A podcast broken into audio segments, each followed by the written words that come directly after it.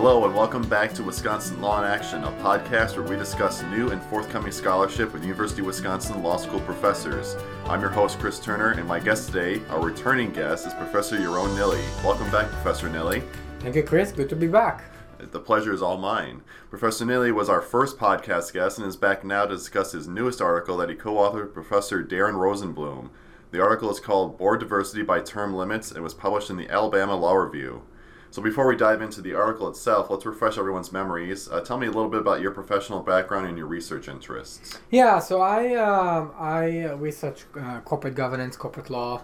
Um, I've done my uh, uh, advanced degrees focusing on corporate governance. Worked in a law firm in New York for uh, a couple of years, and um, I think I have uh, several big strands of research. One of them really relates to uh, the board of directors and board composition, which will, you know, this article is really falls within that scope. And then I have a, another set of articles that um, is more focused on uh, shareholder activism, shareholder voting, um, and, and, and things alike like that. And uh, hopefully we can talk about one of those projects in the future too. I hope so too. I, I have a feeling that we will do so. yes, I like this. We're going to keep on having yes. you coming back and coming back a lot more. I'm gonna uh, accrue miles and then uh, you know redeem them for a, a, book from the library. Okay, you just have to return the book eventually. Yes. okay, let's pivot to this paper then. You said it's about corporate uh, boards. So your paper is proposing a new policy that could introduce diversity into corporate boards. What are term limits and how do they work? Yeah, so maybe um, just to take a, one step back, um, this is uh, somewhat of a follow-up project on a on a article I wrote um, a couple of years ago on um, what I called substantive gender diversity. So I, you know, I started to look at boards um, um, uh, quite a few years ago, and um, um I had this project that uh, discussed term limits, and then I had a second project that really focused on, on the issue of gender diversity in boards and kind of the roles that women take in the boardroom. So that article really focused on the, the specific roles that uh, women take, but also kind of from working on the data there, um, it was clear that the, the, the, the, the number of women on board is still not at the level that is uh, um,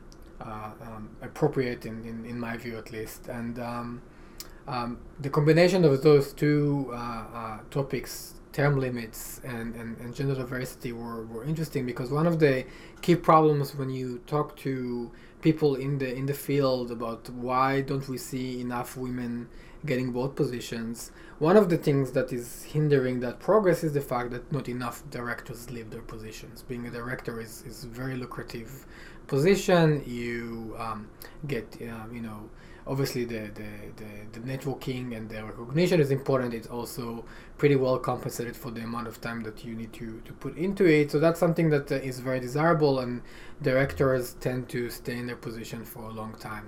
If directors don't leave, there are not enough boardroom uh, positions that open, and obviously, even if you want to promote more women, it's going to be hard if there if they if there's a bottleneck of entry into the boardroom environment. So that kind of sparked the idea of looking at the connection between refreshing the board um, um, through uh, term limit devices and kind of whether that would lead to uh, a better uh, and more diverse boardroom, both for gender but also for other attributes as well. Um, not to take away from that, uh, that's an important um, uh, facet of the board as well.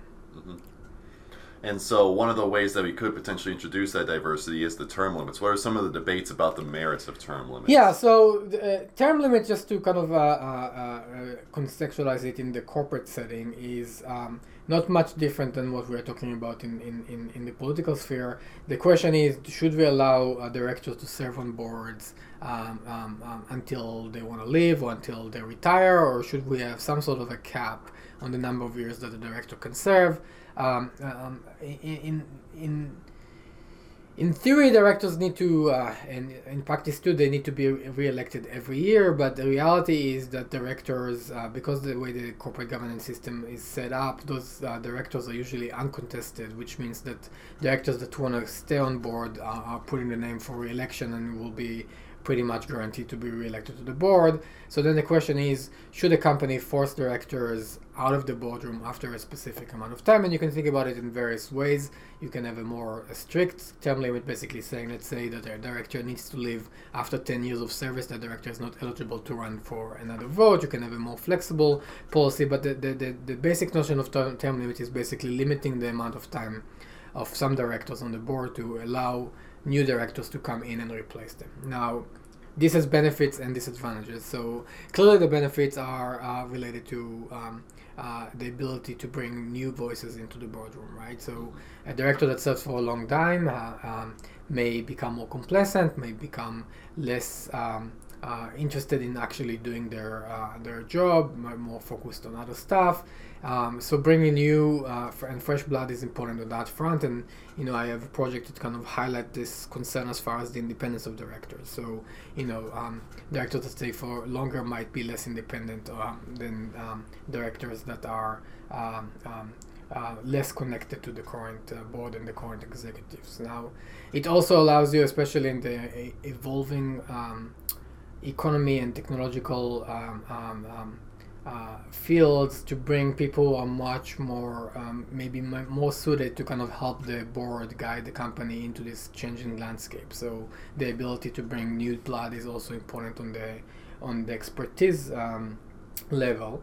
Um, the the, the, the, the, the other side of the coin obviously is that if you force people out of the board you might lose very qualified people right? So if you have a very strict rigid uh, term limit regime then you have uh, maybe like your best director ever and then you need to let them go because of this uh, uh bright line uh, requirement. So that's that's a cost and companies often raise that cost when they um, and if you um, um, let them go and lose that institutional memory that has costs too. Yeah. Mm-hmm.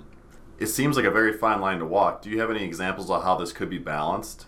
You may force some directors to leave after that specific amount of time, and maybe you give the company an option to retain some of them, but sacrifice something else. So for instance, I mentioned that uh, um, you you can possibly have a, a, designation where a director that serves over a specific amount of time can remain on the board but can't be counted as an independent director or can remain on the board and can't serve on some of the specific committees. And then you can find this kind of like happy median where the company doesn't have to let go people they view as their best directors ever but they do have to let go some directors um, and allow for refreshment so you can find a balancing act that really bridges the gap between those concerns and benefits of uh, refreshment for the empirical part of your study uh, what what did your data show? What did your research show about gender diversity and just boards in general? Yeah, so what we were trying to understand is what is really kind of the connection between um, um, transition on the board and improvement of diversity. So there's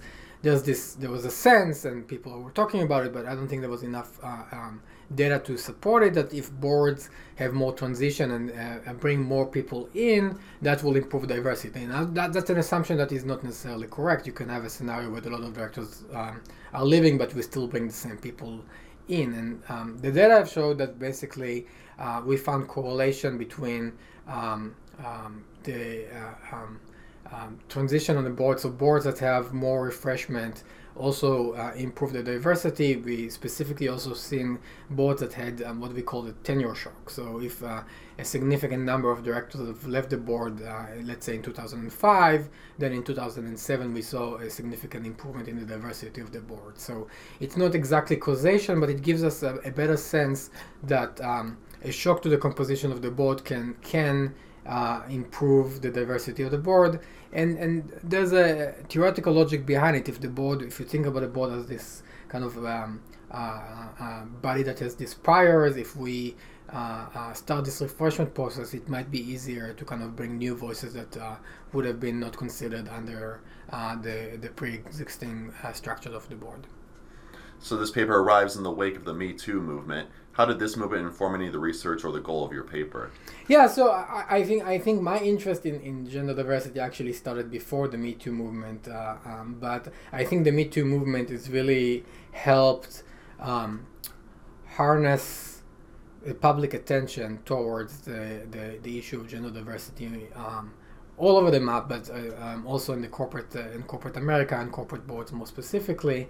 And I think um, um, that has led uh, significant institutional investors like um, mutual funds that uh, um, control uh, big stakes in all of the public companies in the United States. Um, you know, State Street, BlackRock, Vanguard have all kind of indicated they are expecting companies to improve the, the diversity of their boardrooms. And I think that, you know, it can't be disconnected from what we are seeing as far as the co- connection between refreshment and diversity. So, as I mentioned, a board can refresh itself as much as it needs or as much as it wants, but it doesn't necessarily mean that you'll have more women on the board. But now, when you have this both this kind of more refreshment and this pressure to um, to uh, appoint uh, more women to the boardroom, they kind of work in tandem to to improve the diversity of the boardroom. So you need two ingredients. On the one hand, you need to have enough open spots to allow for women to get the positions, but you also need to have this um, public atmosphere and demand to uh, to have companies that would have not considered women to consider women and appoint them to the boardroom. Mm-hmm that kind of puts me right into the next question because this brings into the normative aspect of the paper you were talking about. So, from a, the policy standpoint, how would the implementation of term limits work at different levels, either at an industry level or a company level, or even at a state or a country?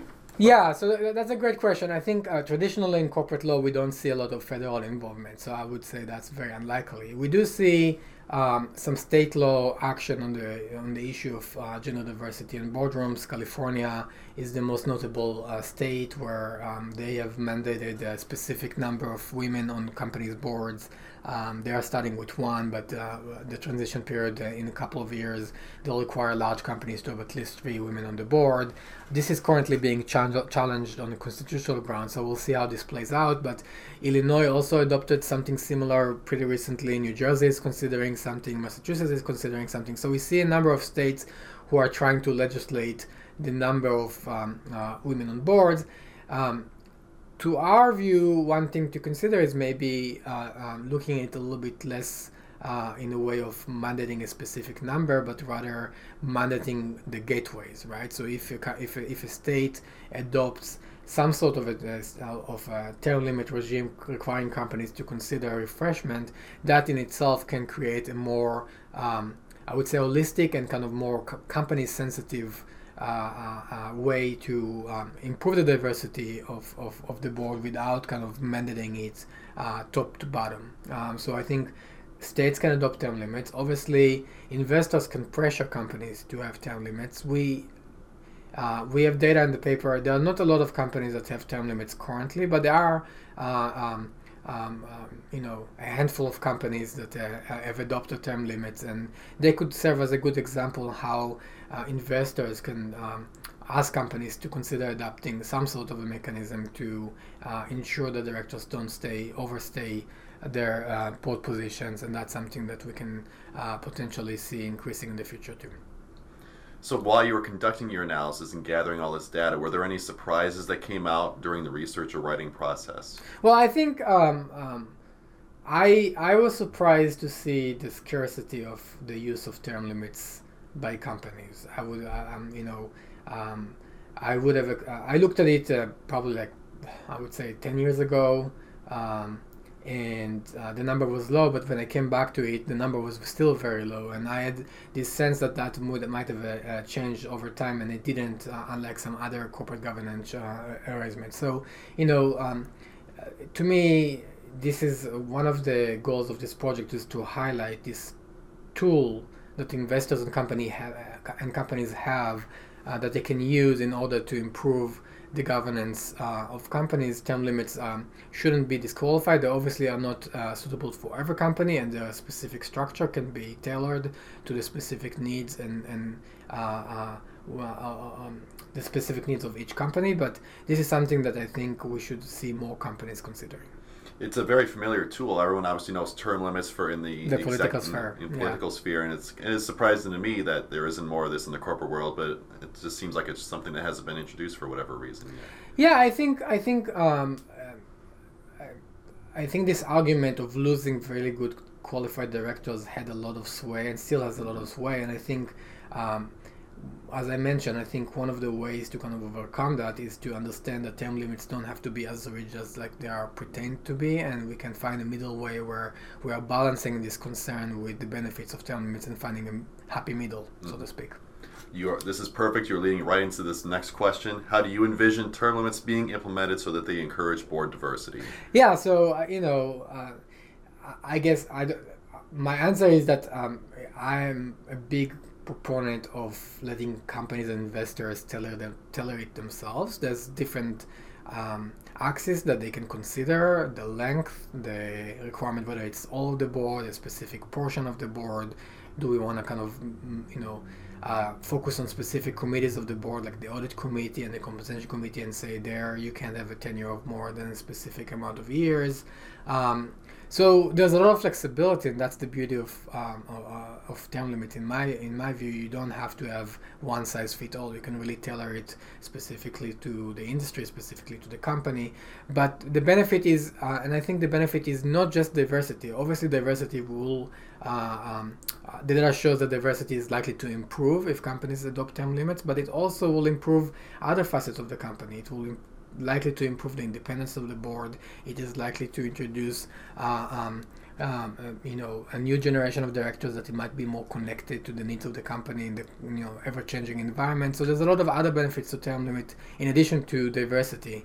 Um, I think this project highlights the specific impact of diversity, but uh, we shouldn't forget the other benefits that term limits may have on companies. Right, the calcification of some corporate boards where it seems like they people have been on there forever, and yeah. it's hard to get new blood in there. Sometimes is another. Yeah, there are a lot of boards where you don't see a lot of transition. On average, I think uh, only five percent of the directors um, change position you know there's only 5% of new positions of directors a year. So it's a very small number.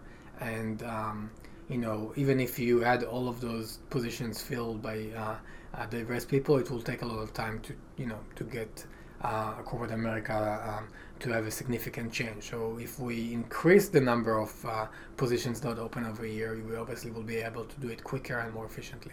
Great. And where can people find out more about your work? Yeah, so people are invited to uh, either um, go into uh, my faculty my faculty um, um uh, profile and there's a link to uh, the SSRN where all of my academic studies are published and um, also uh, uh, they can email me if they have any specific questions. Great. And you're on Twitter as well? I am on Twitter. All right. At Ynilly, is that it? Correct. Oh, I, I should know that off the top of my head. I'm, I'm impressed. Yeah, I'm impressed with myself. Thank you. well, as always, uh, we'll be sure to link to all Professor Nili's scholarship on our podcast page as well, just to make things a little bit easier that way. A big thank you to Professor Nili for joining me again today. I hope we can have you return again and again and again. I'm looking forward to having you back again. And today we discuss Professor Nili's newest paper, Board Diversity by Term Limits, that he co authored with Professor Rosenblum and was published in the Alabama Law Review. As always, thanks to everyone out there for listening and subscribing to the Wisconsin Law in Action podcast. Professor Nili's scholarship can be found on his SSRN page and in the University of Wisconsin Law School repository, which is linked on his faculty profile, as he mentioned. And as I mentioned earlier, links to Professor Nili's scholarship is posted along with this podcast at wilawinaction.law.wisc.edu. You can subscribe to the Wisconsin Law in Action podcast on the Apple iTunes Store, Stitcher, or Google Play, or find our full archive at wilawinaction.law.wisc.edu. Thank you for listening. Join us next time as Professor Tonya Brito sits down with me to discuss her newest article about the child support debt bubble. Until then, happy researching.